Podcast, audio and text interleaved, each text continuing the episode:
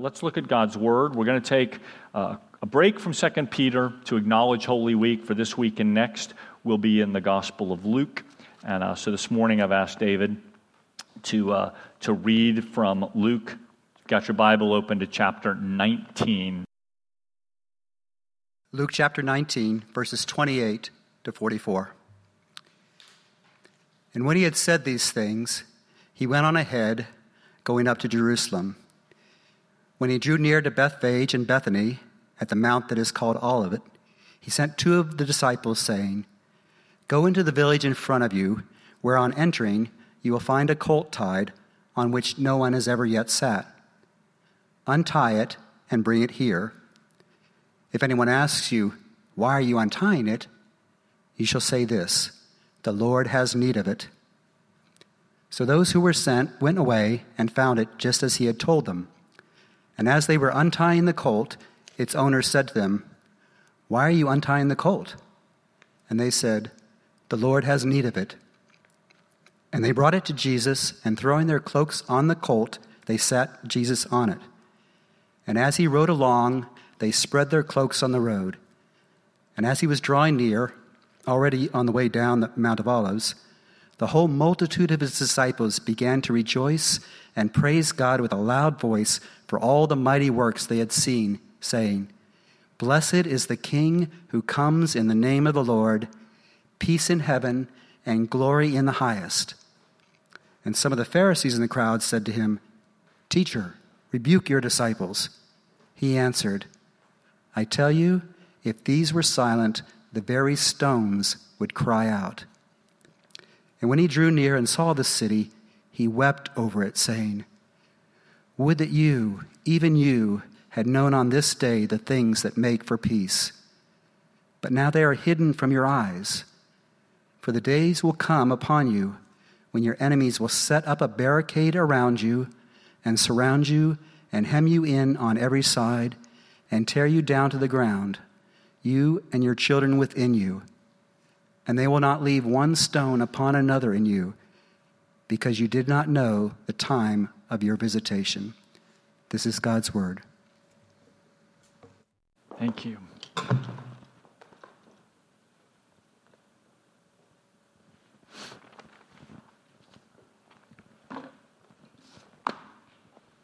So, what can an ancient story about riding a donkey, a young donkey that had never been ridden on, into Jerusalem, with people waving palm branches and laying their cloaks down in front of it, what could that possibly have to do with us in the middle of a worldwide pandemic, quarantined, isolated? What what can that have to say to us? And I, I think it says a lot to us. I think the Bible always speaks into current situations with its own voice. So I want you to be encouraged this morning, because God's not surprised. He's not taken aback by what we're going through. Neither was Jesus surprised or taken aback by what he was going through. Jesus demonstrates this in-chargeness that he showed. You know, when, when he had the foreknowledge to know that a donkey was prepared for him, was ready, it says in a situation that could have been perceived as he's being swept by the crowds in, what's happening to me? And, you know, he people are shouting, and all of a sudden he's uh, put on trial, and his, his one of his disciples betrays him, and then he's, you know, uh, in the court, unfair court case, and then he's taken to the cross. It can just seem like Jesus is completely out of control, but this situation demonstrates he knew what was coming. He saw in advance, in this foreknowledge, he saw what was coming, and that everyone else who thought they were in charge was really a myth. And for us today, I think if, if we ever thought we were in charge of this earth, this we never have been, but goodness, we feel so out of control right here. But but God has always directed events, and he's directing events now. I want to make a couple of comments on this, the things as I've studied this that kind of answered a few questions for me that I had. Then I want to focus for just a few minutes on Jesus and his attitude toward Jerusalem in verse forty-one of this chapter, of chapter nineteen. So just a couple of comments. If, if you're not familiar with this, this, uh, this is steeped in imagery that would have been very clear to a first century Jew, that this is speaking of a king, it's speaking of uh, Messiah coming.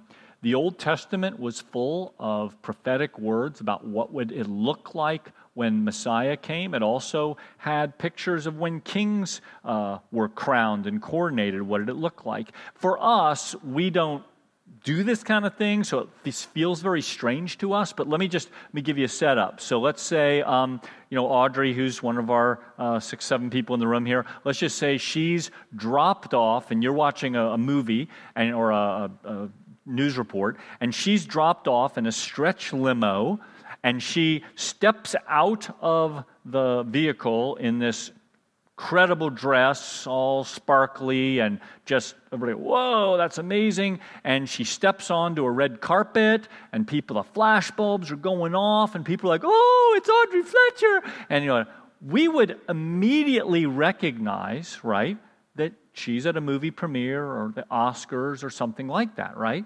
It, in our culture, it would be completely like, oh, well, that's who it is. But, you know, you drop her into Nepal somewhere or somebody that never heard of this, and they're like, what is going on? That's, that's kind of the way we have it here. If you look at riding on a donkey, we don't associate a donkey. Certainly the foal of a donkey is little, young, unridden upon donkey. We don't associate it with kingly riding. We don't really even associate it with horses anymore, right? People ride, lim- they sit on top of open limousines, you know, when they're coming in for a, a inauguration or something. But for them, taking things from, uh, I'll give you two, just two references, Second Kings one thirty-eight, I mean, First Kings one thirty-eight and Second Kings nine thirteen are both kings entering and either riding donkeys in or having cloaks dropped in the path, um, people shouting, blowing trumpets, this kind of thing that was associated with what we know as Palm Sunday. This would have been, oh, just like when Jehu was coronated or when Solomon was coronated, this kind of thing. And then we have a very famous passage in Zechariah chapter nine where the prophet Zechariah is speaking of com- the coming king of Zion, the Messiah. Rejoice greatly, Zechariah nine nine, O daughter of Zion. Shout aloud, O daughter of Jerusalem. Behold, your king is coming to you, righteous and having salvation. Is he humble and mounted on a donkey, on a colt, on the foal of a donkey? And the gos- gospel writers were um, able to point to this as a fulfillment of this prophecy. So, so for them, reading this, steeped in this is the king coming, couldn't be any more obvious. This is the king. This is the Messiah. At least that's the claim. Uh, another piece. Luke, of all the gospel writers, Luke mentions the Mount of Olives. So in verse twice. So in verse twenty-six, he talks about these uh, villages that are on the side of the Mount of Olives. Bethany's still there. Bethphage must have been nearby, but it's not around anymore. He drew near to Bethphage and Bethany at the mount that is called Olivet. That's where he told the disciples to uh, to go and find the colt or whatever. And then in verse thirty-seven, he mentions again, as he was drawing near, already on the way down from the Mount of Olives. Now, if you've been to Jerusalem, you know that Mount of Olives is sort of down one slope and then, I guess, the Kidron Valley, and then it goes up into Jerusalem. So why mention that Mount of Olives? He doesn't mention the other valleys or towns that he must have gone through. Why was this? Well, again, uh, go back to Zechariah. He's picking up this kingship Messiah imagery. So in Zechariah fourteen, verse four, Zechariah fourteen, verse four, on that day, this is the coming of the Lord. This is the day the king comes. On the day of the Lord, his feet shall stand on the Mount of Olives that lies before Jerusalem. Talks about the way the, that that's going to be split apart on that day. So again, the prophets are, are speaking in this geographical sense, and Luke is picking up on that to say he, he was here. Remember, he's writing thirty or so years after the event, and he's saying, this is the guy. He's the king. He's the Christ. Second thing I want you to look at, verse thirty-seven, Luke makes a point of telling us about the praise that was happening as Jesus enters.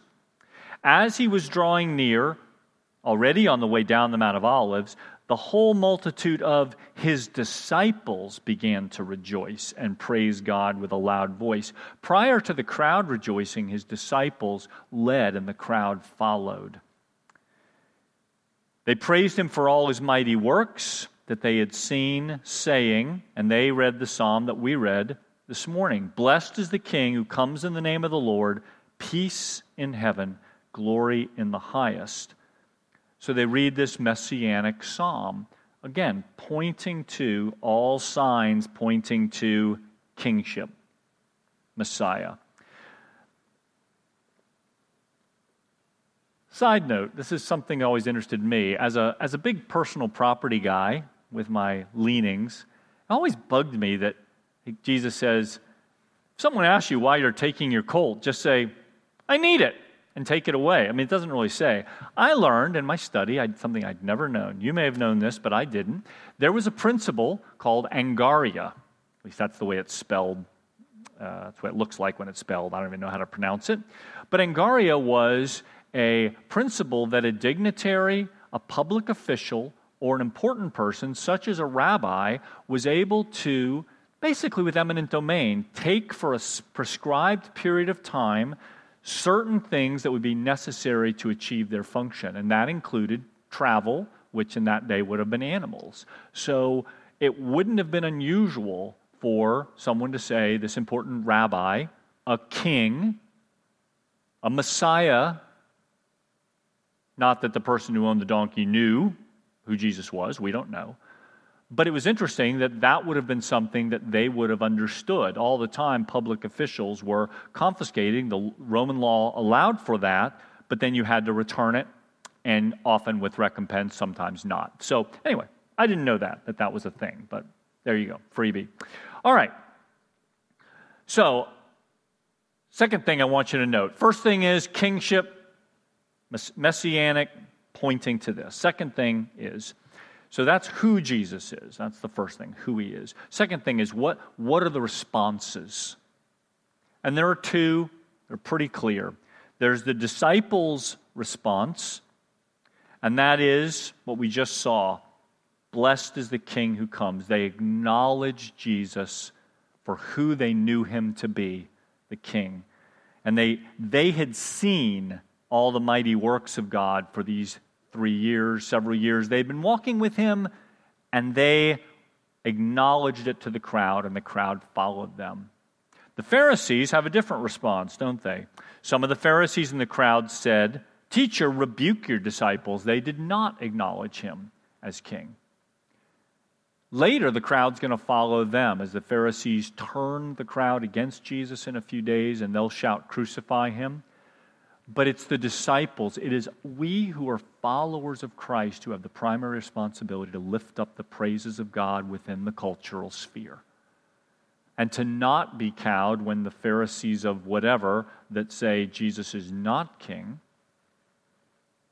we need to follow steadfastly the one whom we serve. So what does he want? It's the response Jesus is, is asking for. And interestingly, Jesus says, Uh, when he's told uh, by the asked by the Pharisees or commanded by them to, to shut his disciples down and to rebuke them and tell them not to lift him up as the messianic king, he says what? If we be, they be quiet, the rocks will cry out. Again, it's one of those things in my study. I always wondered, like, would the rocks physically sing? Like, I've never seen a rock. I've seen a rock concert, but I've never seen a rock sing. So, like, would the rock get lips and kind of whatever? Well, there's a principle in Scripture where inanimate objects are said to respond when injustice isn't confronted by the people who should confront it. I'll give you a couple of examples. There are more, but I'll give you a few. Genesis four, Cain kills Abel, and it says the blood from his, the ground will cry out. Injustice had been done. A life had been taken. And he says, you can try to hide it, but the inanimate object, the blood in the ground, will actually, the imagery is, it will cry out. Habakkuk two, verse eleven, says that the people were being economically oppressed by the leaders. And Habakkuk two eleven says, the stones of the house will cry out against you. Even the beams and timbers in the house will cry out about this oppression.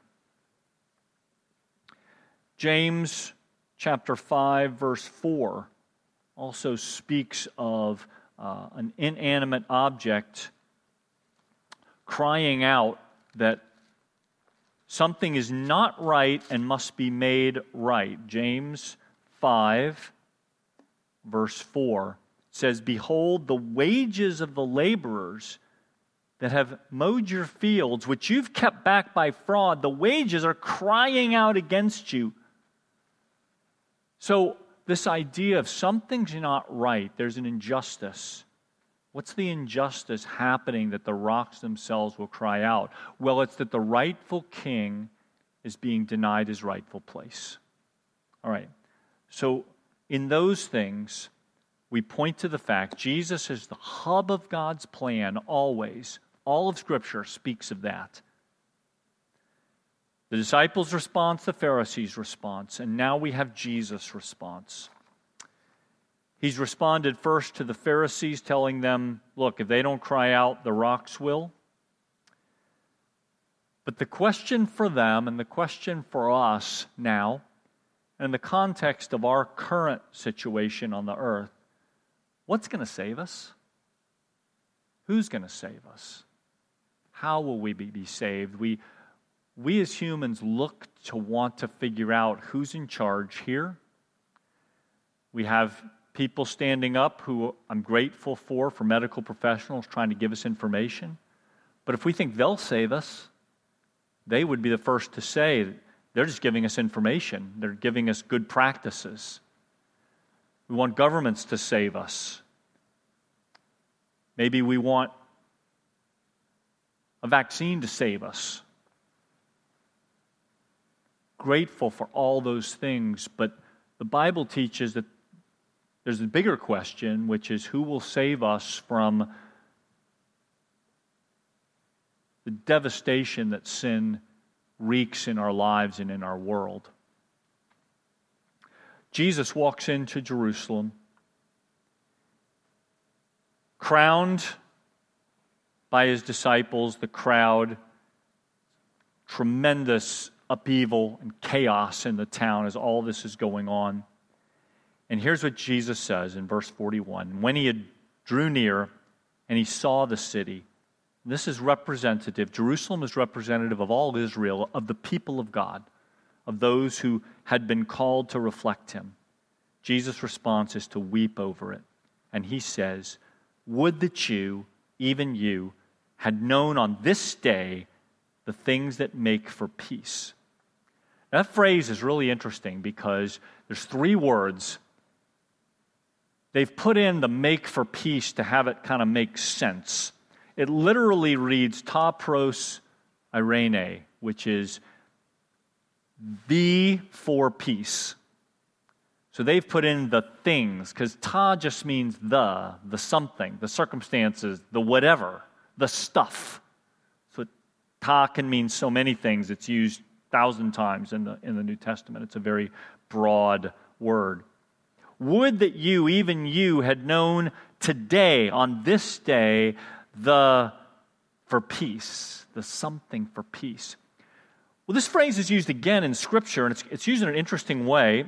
Luke fourteen thirty-two. It's a place where these three words are again put together. And let's see how the translators put it together in this context, because I think it's interesting. Luke fourteen thirty-two. He's talking about the counsel of a king who's going to sit down with another king in war and decide whether or not he should take his ten thousand men and fight against somebody with twenty thousand men. And he says, but if you're not going to, well, then while the other king is yet a great way off, he sends a delegation, anta pros Irene, the for peace. And this is the way they've translated it. He sends a delegation and asks for terms of peace. So let's just stick that translation, that thing, in here a little bit. Just think about this. Would that you had known, even on this day, the terms of peace. And we think of the terms of peace, we think of the cessation of war, and we come up with peace treaty that you give this land, or you give this, or we'll take this, and, and then we'll be at peace together. And I think looking at with that context, you, you don't know the terms for peace. Jesus is weeping because here he is, the, the king, the creator, the Messiah, the rightful one who can set everything right for all the injustice, not simply Rome's injustice over Israel, for whom some were looking for freedom, but the greater injustice of any political oppression or any virus, which is that there is injustice because things aren't the way they're supposed to be. That we are out of sorts with each other, with creation, as manifested in our current situation and many, many, many others. It's not the only disease out there. There are wars and there are famines and there are people fighting and there are relationships broken and there are addictions and there are fears and anxieties, and this is not the way it's supposed to be. And Jesus comes in and he says, this isn't right, and I'm here to set things right. And they say, tell your disciples not to do it, not to say, you're the king, you're the one to set things right, because you aren't. And Jesus says, yes, I am. And whatever you are facing and whatever we are facing together, he has said himself and said, I can give you the terms of peace. The terms of peace are pretty simple. Lay down your arms. What are the arms? They're the arms of self-righteousness. They're the arms of self-sufficiency. It's the pride to say, I'm not defeated. I'll do it myself. I, I'm God. I have the answers. I'll decide for myself what's right and wrong. And he says, those aren't the terms of peace.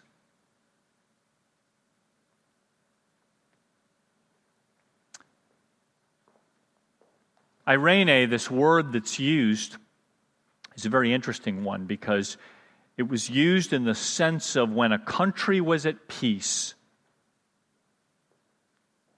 when there was a goodness over the land. It wasn't simply that there wasn't any war. It meant that the rules of the kingdom were being followed in a way that there was order. This is the word that in the New Testament Greek, shalom, the word that we know from the Old Testament, it's not, Irene is not a perfect example. There is no great translation in Greek to shalom, but it's the best they could do, and it, it tries to capture this. Shalom means health in every way, that, that you've let the king be the king.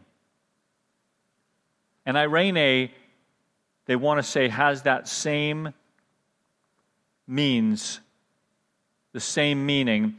William Barclay, who's a known Bible commentator, comments, he says that villages often had an official in these days who was called the superintendent of the villages Irene. He was the keeper of the public peace. In our day, we still speak of a justice of the peace. Doesn't really mean the same thing. That's not, that person maybe performs weddings or stamps official documents, but that, it derives from that same idea of there's somebody who's going to keep the order the way it was intended to be. Not just freedom from war, but for our highest good. And Jesus says the highest good is if you keep the terms of peace. Let's go back and read again what Jesus says as he walks into Jerusalem. Would that you, even you had known on this day the things that make for peace. Would you have known the terms of peace?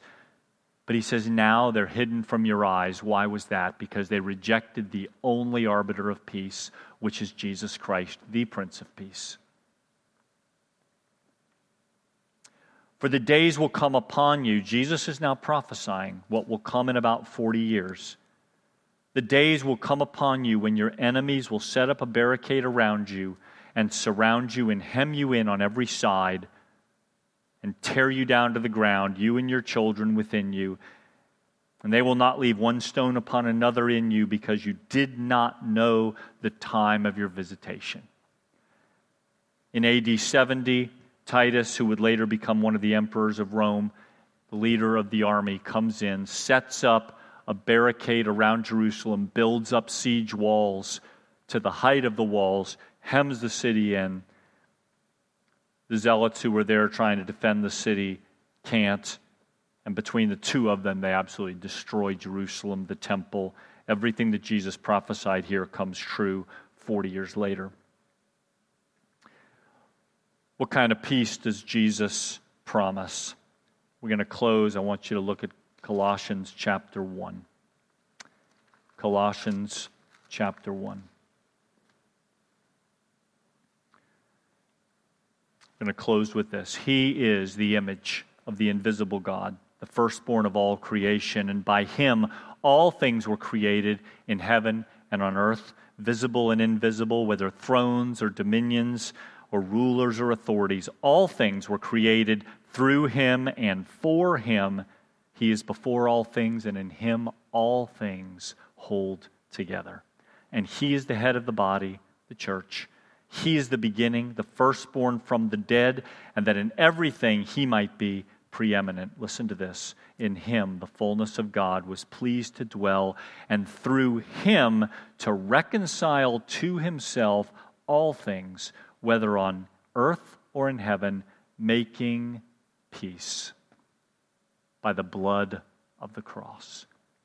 I know it seems strange in a day when we're facing these unprecedented circumstances, but the peace of God that passes all understanding has been won for us who will acknowledge the terms of the treaty. That it is laying down our rights and acknowledging the true King, and that he demonstrated this by living the way we should have lived, dying the death we deserved, and giving us all that he deserved. As the King of glory, as the Son of God, he's exchanged for us, taking what he didn't deserve and we did upon himself, and giving us what we didn't deserve and he did, the right to peace with God. You have the right through Jesus alone to have peace with God. And this is what he said, is this is what he was weeping over as he walks in to Jerusalem, these people that should have been reflecting him, that should have been acknowledging him, and he knew that they wouldn't, and yet he's going to go and buy that peace for them and for us. As we celebrate this Palm Sunday on these unusual circumstances, distance in our homes, we don't have palms this morning. Seemed a little silly to buy five of them for us to wave around in here, but I'm going to encourage you. If you have something, palm frond is great, but if you have something green and living that you would wave and lay down, and you want to just acknowledge this morning this terms of the treaty and that you accept them, then take, take a palm frond, let's hang it on our door today, and let's just remind ourselves, or, or take some piece of greenery and hang it on your door and remind yourself, say, I accept I accept the terms of the treaty because it's all for our good. It's all for our good. I accept your full and free pardon, Lord. I swear my allegiance to you as the King of my life. I admit my defeat, my inability, and your ability through the wonderful cross to buy my salvation. So I don't have to live with the injustice of sin, Lord, but I have a remedy, confessing and receiving forgiveness. Lord, as we close today, let us celebrate your goodness this Holy Week, and that we anticipate the victory you win for us over sin and death. It's in Jesus' name we pray. Amen.